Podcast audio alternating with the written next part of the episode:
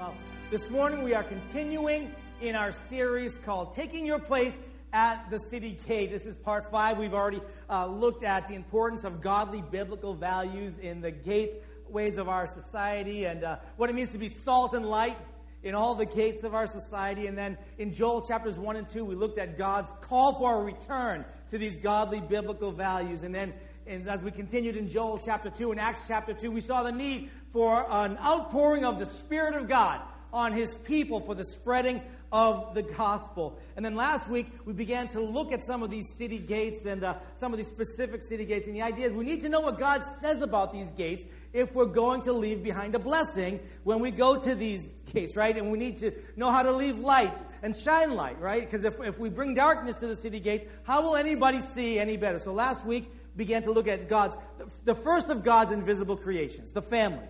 And today we're going to look at the next institution that God created, it's human government. And remember, as we get started, there's this foundational passage in Colossians chapter 1, verses 15 to 17, that kind of informs our discussion of all of these invisible creations of God. In this, uh, uh, so let's look at it in Colossians chapter 1, verses 15 through 17. Just a reminder a little bit of what it says. It says, The Son is the image of the invisible God, the firstborn over all creation.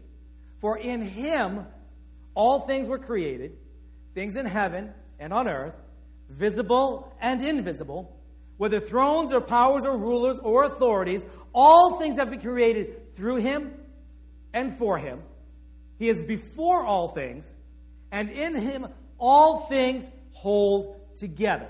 And so we saw four things about all of these invisible creations of God. They're created by him, they're created for him. He is before all these things. That is, he predates them and He predates us. And it's in Him that they all hold together. And that means that all of these invisible creations of God the family, human government, uh, the church, education, labor, arts, and on and on and on they all hold together and function properly in Him. When His design and His purpose and intention is honored and followed, they're a blessing. They're the blessing that God intended them to be. But when they move away from God's purposes and design, well, it results in a mess at the city gates. And we end up losing the blessing that God intended. So all these things are created by Him and for Him. He's before all things. And in Him, all things hold together.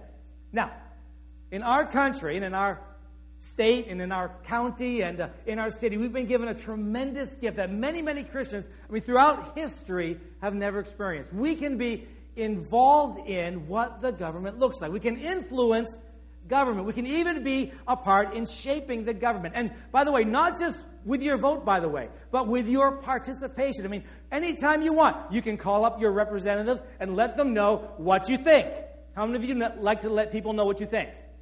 Well, there you go. All right, and so uh, you can run for school board if you want. You can run for city council if you want, or for mayor, or for town council, or state rep, or congressman, or senator. Hey, any one of you can even run for president if you want.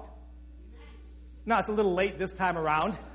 All right, but, uh, but you can do that. You can influence the government. And if we're going to do that with our vote, or with our participation, or with our opinion, or with our resources, if we're going to influence these city gates, then we should have some idea about what God says the purposes for human government are. Why, why did he um, invent it? Why did he create it? What are his ideas?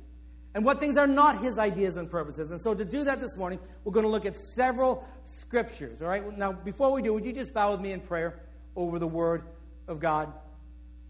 Dear Heavenly Father, we pray, please give us ears to hear what you're saying to us.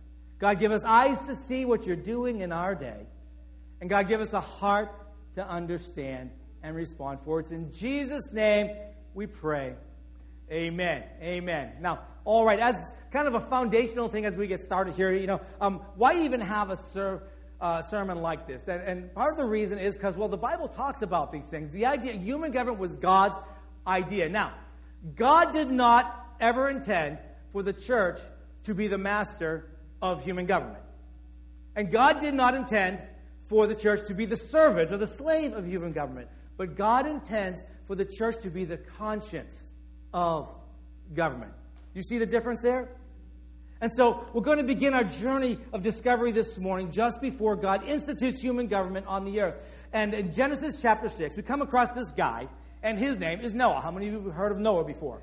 All right?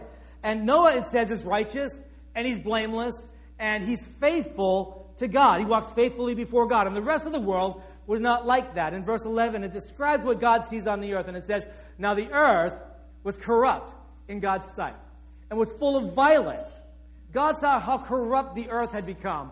For all the people in the earth had corrupted their ways. So it's corrupt, it's full of violence, and, and everyone except Noah and his family had become this way. Now that's a lot of violence. I mean, it's so bad that God says to Noah in the next verse, I'm going to put an end to all people, for the earth is filled with violence because of them. I mean, that's pretty bad. And many of you, you're familiar with the passage as it goes on, right? God told Noah to build an ark, and God saved Noah and his family in this ark as the floods came and destroyed all life along on the land. And afterwards, God brings them out and blesses them and tells them to be fruitful and increase in number again and fill the earth. And, and then in Genesis chapter 9, God makes a covenant with Noah and his family. And it's really, as you read it there, the covenant is not just with them, but with all of humanity, right down to our day. And there's something important I want you to see that God tells Noah as he's making this covenant. Verse 1, he says, you know, be fruitful and multiply again. And verse 3, he says, uh, to, he gives them uh, the animals along with all the green plants for food again. And then in verse 5, he says this And for your lifeblood, I will surely demand an accounting.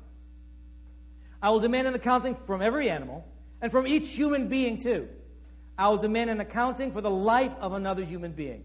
Whoever sheds human blood, by humans shall their blood be shed. For in the image of God has God made mankind. Now, why is God saying this right here? I mean, who's about to kill anybody?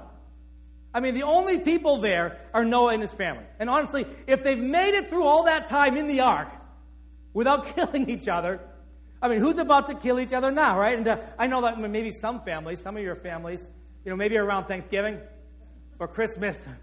Maybe somebody's in danger of being killed, right? But, but not this family, right? So what's going on here? Well, remember why all of this happened in the first place. The whole earth was filled with violence. People were abusing and maiming and killing and murdering uh, people. And it wasn't just commonplace, it says that the whole earth was filled with it. And so here God's instituting something new. It's, cor- it's a corrective measure against that. God doesn't want to see that type of violence develop again. So he puts something new in place, a consequence for your actions. If you kill someone, you're going to pay for it with your own life, God says. And Bible scholars have long seen in these verses the establishment of human government by God, the creation by God of human government. Before it was just everyone did whatever they felt was right, or they did whatever they thought that they could get away with. But now God says, You will be answerable for your actions in this life. You'll be accountable by this thing called human government. Uh, And it's after this time we see archaeology and anthropology show us that cultures and governments begin to spring up, like in Mesopotamia and in Egypt and other places as well. All of these develop because of Noah and his family and this covenant that God makes with them when they come out of the ark. And, and so there's several ideas that flow from these verses. All right, so let's look at them. The first is this anarchy is not a God idea. Anarchy, that, that idea that rejects all what they call coercive forms of uh, uh, hierarchy, right, and calls for the abolition of the state or, or of government. And, um, usually it points to some either real or perceived uh, injustice that was done uh, as justification for the idea, right? But anarchy is not God's idea. You may have noticed, maybe in our news media, it seems like more people in our culture that have um, been promoting anarchy. But history shows us that it results in violence. It results in more and more violence and is often a pretext for, or inevitably leads to, more and more coercive forms of government as they try to force people to do what their ideas are, right? Government, government was God's idea. So let's look a little further at what God's ideas for government are that we see in these verses. The first thing is this governments exist in God's eyes to protect the lives of people. That's the first and primary function of government in God's eyes. There needed to be something to protect people from violence against themselves. And so the first thing government should do is protect the lives of people. And so this is where we get the idea that governments exist to serve and protect people, not the other way around. People don't exist to serve government. Governments were created to protect people.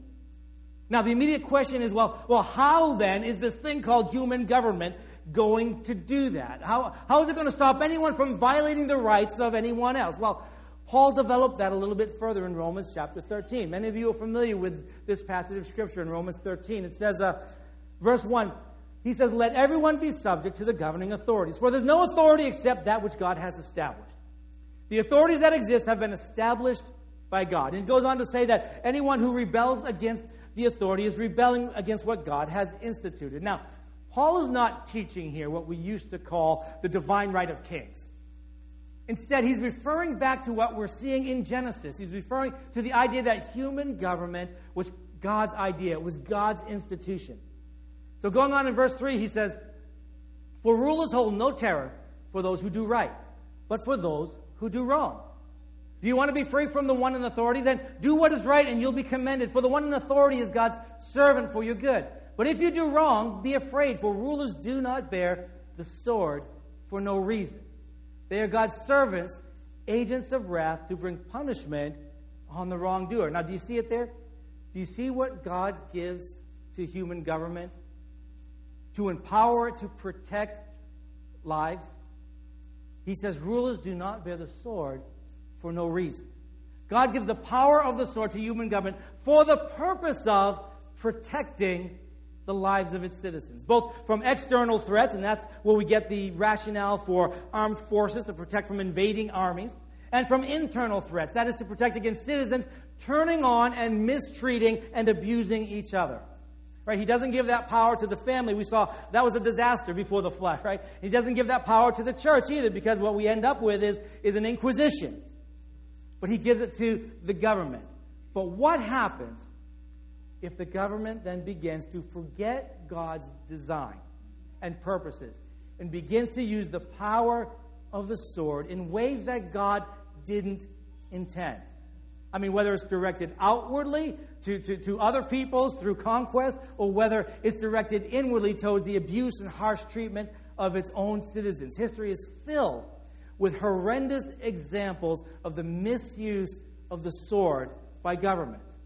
And so that brings us to the next idea in these verses. Not only has God created human government, and not only does God give human government the power of the sword to accomplish the protection of the lives of its citizens, but also governments must honor the Imago Dei. Governments and those who serve in them must acknowledge the image of God on humanity. Look back at verse 6 of Genesis chapter 9 again. In these verses, God gives a reason that He's instituting this new idea. He repeats what He said in Genesis chapter 1 For in the image of God has God created mankind. And so when God created humanity, the first thing He says is that all people have value and worth because of the image of God. And now He creates human government, and He repeats the same idea again. So, in the formation of human government, God is reminding them that every person is created in the image of God, and every person has the Imago Dei stamped on them. And therefore, every person has value. And so, this is where our forefathers got the idea that all people are created equal and are endowed with certain unalienable rights that predate government. Rights like life and liberty and the pursuit of happiness. It's, it's why they wrote the Bill of Rights that enumerates what these rights are that predate governments. It's, it's where they got the idea that the reason governments are instituted among men is to secure these rights. That gov- and that government derives their powers from the consent of the government. That wasn't all new with them. These ideas of their origin in the very creation of human government by God. God created government to protect people's basic human rights because all people have value and their basic human rights should be, must be honored. And then something else flows from this as well. It's the idea that government and those who serve in government are answerable to God for how they serve. All through the scriptures, we see God reminding governments and rulers that they are not a law unto themselves.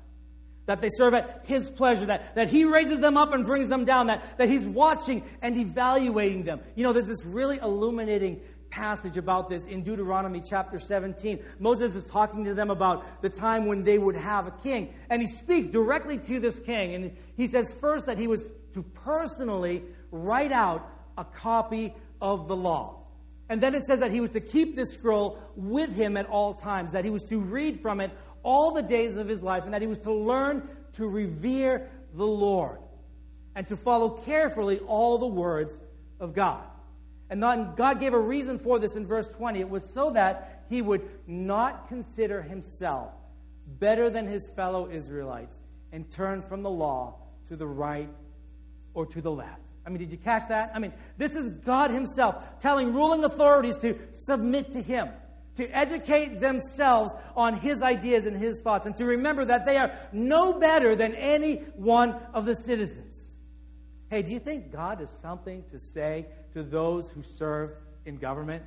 I mean, the psalmist tells us that dominion belongs to the Lord and he rules over all the nations. The prophet Daniel warns that, that God changes the times and season and he deposes kings and raises up others. In Egypt, God said to Pharaoh, I raised you up for this very purpose that I may display my power in you. And when he was abusing his people, God came and said, Let my people go. And then in Babylon, when King Nebuchadnezzar raised himself up and he looked at what he thought he created, he said, Is not this the great Babylon which I have built by my mighty power and for the glory of my majesty? God immediately humbled him and, and he became insane and ate grass like an ox for seven years until he finally humbled himself before God.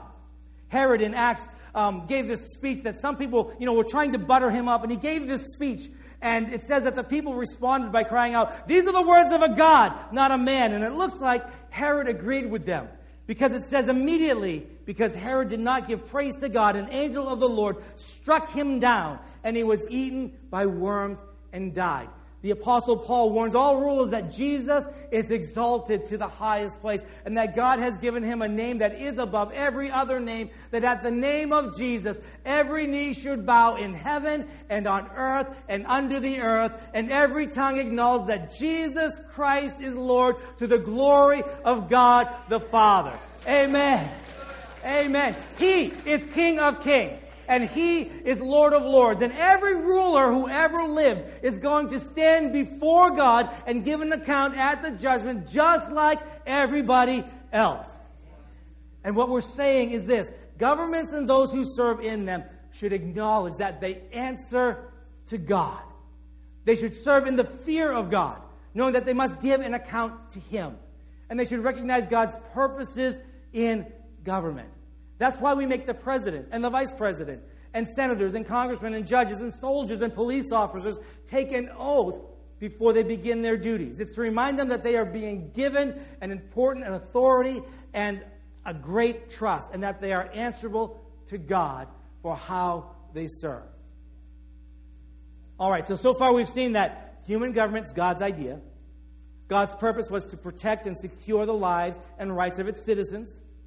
God gives the power of the sword to the government to give it the power to secure these basic human rights. And God expects governments to honor the Imago Dei and to remember that they will answer to Him. Now, I want you to notice what's not here. Okay, what you'll not find in the Bible concerning God's purposes uh, for human government, right? The government is not your savior. The government's not your provider. The government's not your healer. The government's not your truth giver. The government's not your hope giver. That's not where you get all of those things. Now, you'll find some people who'll try to take some of Jesus' teachings on compassion or greed to justify one form of government over another, or even to promote the radical replacement of the form that we have now. You can find that out there. And you can find an increasing number of people promoting the idea that if we just get the system right uh, of government or economics, that we can somehow usher in some kind of utopia in which all of society's problems and ills will be fixed. I've even seen some people, people who should know better, posting on their social medias, you know, that if Jesus were alive today, he'd be a member of this party or that party. If Jesus were alive today, he'd be a member of the Green Party, or the Marxist Party, or the Communist Party, or this party, or that party, right? Can we talk for just a minute? I mean, can I just tell you something as someone who has studied Scripture now for several decades, studied the New Testament and the Gospels for several decades? If Jesus were alive today, he would not be a member of any political party. Jesus doesn't serve our political interests. What does the scripture say? We bow our knees to him. He's King of kings, Lord of lords. He's sovereign over all nations.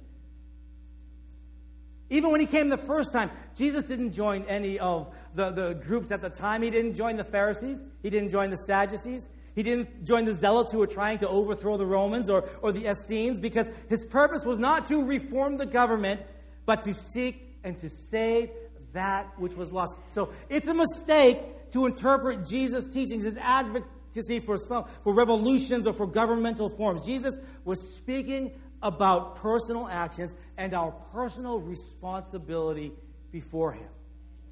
And then, secondly, the problem with this is that the problem of greed it's not a systemic problem, it's a heart issue. Let me say that again. The problem of greed is not a systemic problem, it's a heart issue. Now, it is a problem, but it's a heart issue. And what I mean by that is that there is no system of government or economics that can fix greed. Right? It's not like, you know, uh, there's, there's some system. If we just get this one system, then that'll take care of all the greed. Greed will express itself and has expressed itself no matter what system you have. The only thing that fixes greed in the human heart is the transforming power of the gospel, of the Lord Jesus Christ. Now, what happens when those who wield the levers of power in government forget God? And what happens when government begins to take on roles that God has assigned to either to the family or to the church? Or worse yet, what happens when government becomes hostile to God? And what happens when a culture forgets God or becomes hostile to God and towards biblical principles or ideas? Well, you know what? We don't really have to speculate on that. We, have, we now have 6,000 years of human history to learn from. When a culture turns away from God, when it stops looking to God to be Savior and provider and healer and hope giver and truth giver, it generally turns to the government to be all those things for us. It turns to the government and says, Be our Savior, be our King, be our Lord, be our provider, be our healer, teach us truth, give us hope. And when that happens, usually a strong man or a strong group rises up and promises to be and accomplish all of those things. If you'll just put us in power, we'll, we'll save you. We'll provide for you. We'll arbitrate truth for you. We'll, we'll give you hope. We'll usher in utopia. We'll solve all your problems. But it never seems to turn out that way, does it? Instead of providing the promised utopia, history shows us that we tend to end up with more and more poverty and more and more misery and subjugation and death and hopelessness. And instead of a savior, we ended up with a Stalin or a Hitler or a Castro or we end up with an increasingly intrusive bureaucratic state that slowly takes away freedoms and liberties with each new attempt to be our Savior. And so here's what history shows us happens when people and culture turn away from God and turn to government to be its Savior. There's this progression that's often followed, and it looks like this. First, they kill God, then they kill the image of God on humanity, then they kill humanity. You know, it's estimated that the Nazis killed uh, between 12 and 20 million people. In the last 100 years, godless Marxist communist governments have killed between 100 and 120 million people. That's three to four times all of those who've died in all the wars combined during that time. When a culture turns away from God and asks government to be their savior, the Imago Dei is often erased, and we end up not with a savior, but with a master. First, they kill God, then the image of God on humanity, and then humanity. And if you think that hasn't happened in our cultures and in the Western world, can I remind you of tens of millions of babies who've been killed in most of our lifetimes? And now you even have public officials beginning to talk about the validity of whether children who are born alive should be allowed to remain alive. We have public officials talking like that. How long can it be till we have people talking about whether un- other undesirable people should remain alive or not? And you know what? It's not only history that teaches us this, you can see it in the Bible as well. Let me show it to you in two places, all right? How many of you remember the story of the famine in Egypt and Joseph? Right? Joseph was sold as a slave in Egypt. He ended up uh, first in Potiphar's house, then he was falsely accused, and he ended up in prison. But then God gave Pharaoh these disturbing dreams that Joseph correctly interpreted to mean that there would be seven years of plenty, followed by seven years of famine. And so Pharaoh made Joseph the prime minister of Egypt, and he was second in charge of the whole land and put in charge of this plan to deal with the coming crisis that they were about to face. And so a plan is put in place. And so they took 20% of all the food that was produced during these years of plenty by taxation, and they stored it up in preparation for the years of famine. Now, that sounds great, right? That sounds smart. And it probably was smart and forward thinking. But it says when the years of famine began, and the people began to cry out to Pharaoh to save them, it says, Genesis chapter 41, verse 56. Joseph opened all the storehouses and sold grain to the Egyptians. Now, wait, wait. He sold the grain to them? I mean, they took the grain from them and then sold it back to them? Well, that's what it says. The government took the grain that free people had produced, and in a crisis, they sold it back to them. And it really doesn't say anywhere that God told them to do it that way. It's just the natural response of a government that had forgotten that it existed to protect people. The natural response of a government that did not have an appreciation for the Imago Dei. And it goes on to say this that they collected all the money that was to be found in Egypt and Canaan in payment for the grain that they were buying. And it was brought into Pharaoh's palace. Now, then they ran out of food again after they had run out of money. And so they were told, uh, then bring your livestock. I will sell you food in exchange for your livestock. And so the people were saved again. But then the next year they had nothing else left. And so they came back to the government and said, Well, why should we perish before your eyes? We and our land as well. Buy us and our land in exchange for food. And we, with our land, will be in bondage to Pharaoh. And it says, The Egyptians, one and all, sold their fields. The land became Pharaoh's, and Joseph reduced the people to servitude from one end of Egypt to the other. When you look to the government to be your savior and provider, all it takes is the right crisis for the government to also become your master. Okay, then there's one more passage I want you to see. It's in 1 Samuel chapter 8. Here, Israel has been in the promised land now for about 400 years. They have governments, but they're fairly simple in form and structure. Each city has a town, and town are governed by elders who meet at the city gates and uh, uh, to decide questions of law and justice and so forth. And so there's no king or powerful national government at this time. And, and they've experienced a fair amount of freedom and liberty. And as a result, they've also experienced something else that God told them they would experience in the law.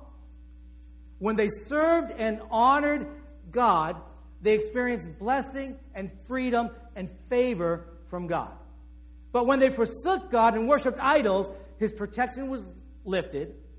And then foreign powers came in and oppressed them and subjugated them and would take their crops and just make things miserable for everybody. And then eventually they would cry out to God. God would hear them and send a, a deliverer, a judge, someone like Gideon or Samson, who would deliver them, and God's blessing would return because of their repentance. And um, eventually, they would fall away again in the next generation, and the whole pattern would then repeat itself. And this went on generation after generation for 400 years or so. And then the last and greatest of these judges was the prophet Samuel. He probably brought more blessing to Israel than all the other judges. So let's pick up the story, 1 Samuel chapter 8.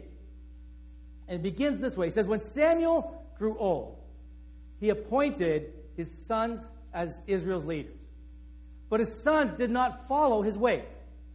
They turned aside after dishonest gain and accepted bribes and perverted justice. Okay, so they've got a corruption problem here. It's not the first time, right? Uh, not the last time there's been a corruption problem in government. Samuel's sons don't possess the integrity that Samuel had. They were abusing their positions. And it was a problem. It created discontent. And so it says here in verse 4 all the elders of Israel gathered together and came to Samuel at Ramah. They said to him, You are old, and your sons do not follow your ways. Now appoint a king to lead us, such as the other nations have. Now, okay, wait a minute. I mean, their problem was corrupt officials. And so the obvious solution to that problem is to remove those officials and replace them with officials who have integrity. But instead, they go much further than that. They're asking for an entirely new system here. They're willingly laying down a system in which they enjoyed freedom and liberty in favor of a system they already, that already had a history by that time of abusing people and ignoring God's purpose and, and ignoring the Imago Dei on people. Why would they willingly do that? Well, there's something else going on here. There's another dynamic at play. Let's see it, verses 6 to 8. It says, But when they said, Give us a king to lead us, this displeased Samuel. So he prayed to the Lord, and the Lord told him, Listen to all that the people are saying to you. It is not you they have rejected, but they have rejected me as their king.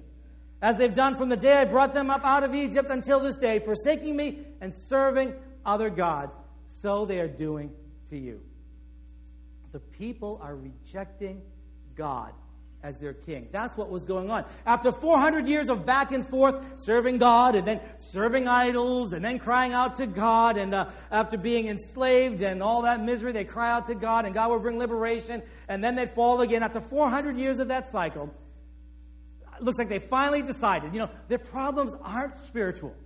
They don't need to return to God. They don't, they don't need God as their king. What they need is a new system. They don't need to return to God. And if they just have the right system, all their problems will be solved. And you can see this reflected in verses 19 and 20. After Samuel warns them, it says, the people refused to listen to Samuel. No, they said, we want a king over us. Then we will be like all the other nations, with a king to lead us and to go out before us and fight our battles. Going on in verse 9, God says to Samuel, Warn them solemnly and let them know what the king who will reign over them will claim as his rights. And so in verse 11, Samuel tells the people, This is what the king who will reign over you will claim as his rights. He will take your sons and make them serve with his chariots and horses. And they will run in front of his chariots. Some of them he will assign to be commanders of thousands and commanders of fifties, and others to plow his ground and reap his harvest and still others to make weapons of war and equipment for his chariots. He will take your daughters to be perfumers and cooks and bakers. He will take the best of your fields and vineyards and olive groves and give them to his attendants. He will take a tenth of your grain and of your vintage and give it to his officials and attendants. Your male and female servants and the best of your cattle and donkeys he will take for his own use. He will take a tenth of your flocks and you yourselves will become his slaves. He went on to say, When that day comes, you will cry out for relief from the king you have chosen, but the Lord will not answer you on that day. You yourselves will become his slaves. God saying to them that everything that they were tired of dealing with, that was coming from without the tyranny of foreign powers, the loss of their crops to foreign invaders, the loss of life, the loss of freedom to foreign invaders. Now God is saying, if you pursue this route, if you reject me and begin to look to government as your savior and provider and everything else for you, then all of that stuff that you were afraid of losing to externally, now you're going to lose all of that internally. You're going to experience all those things that you dreaded. Only now there'll be no hope for a deliverer or renewed freedom because the tyranny is no longer coming from without, it's coming from within. They traded their liberty for the hope of safety and lost them both.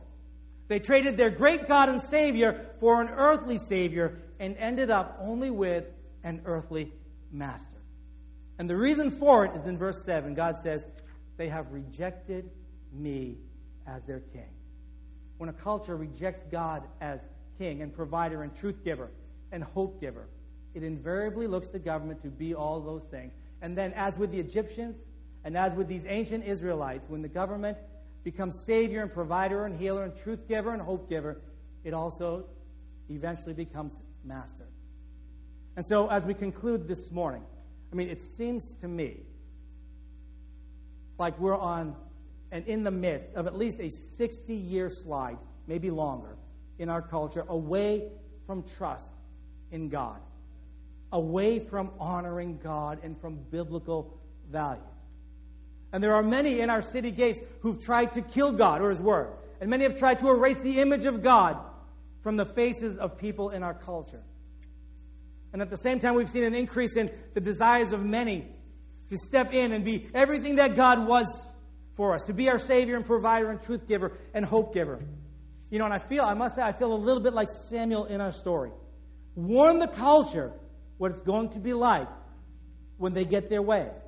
Warn them what it's going to be like when the rejection of God as their king is complete and they seek another king to save them. And so, as Christian believers, when, when we approach this city gate called human government, we must promote godliness and promote the purposes for which God created it. We need a return to God in our culture.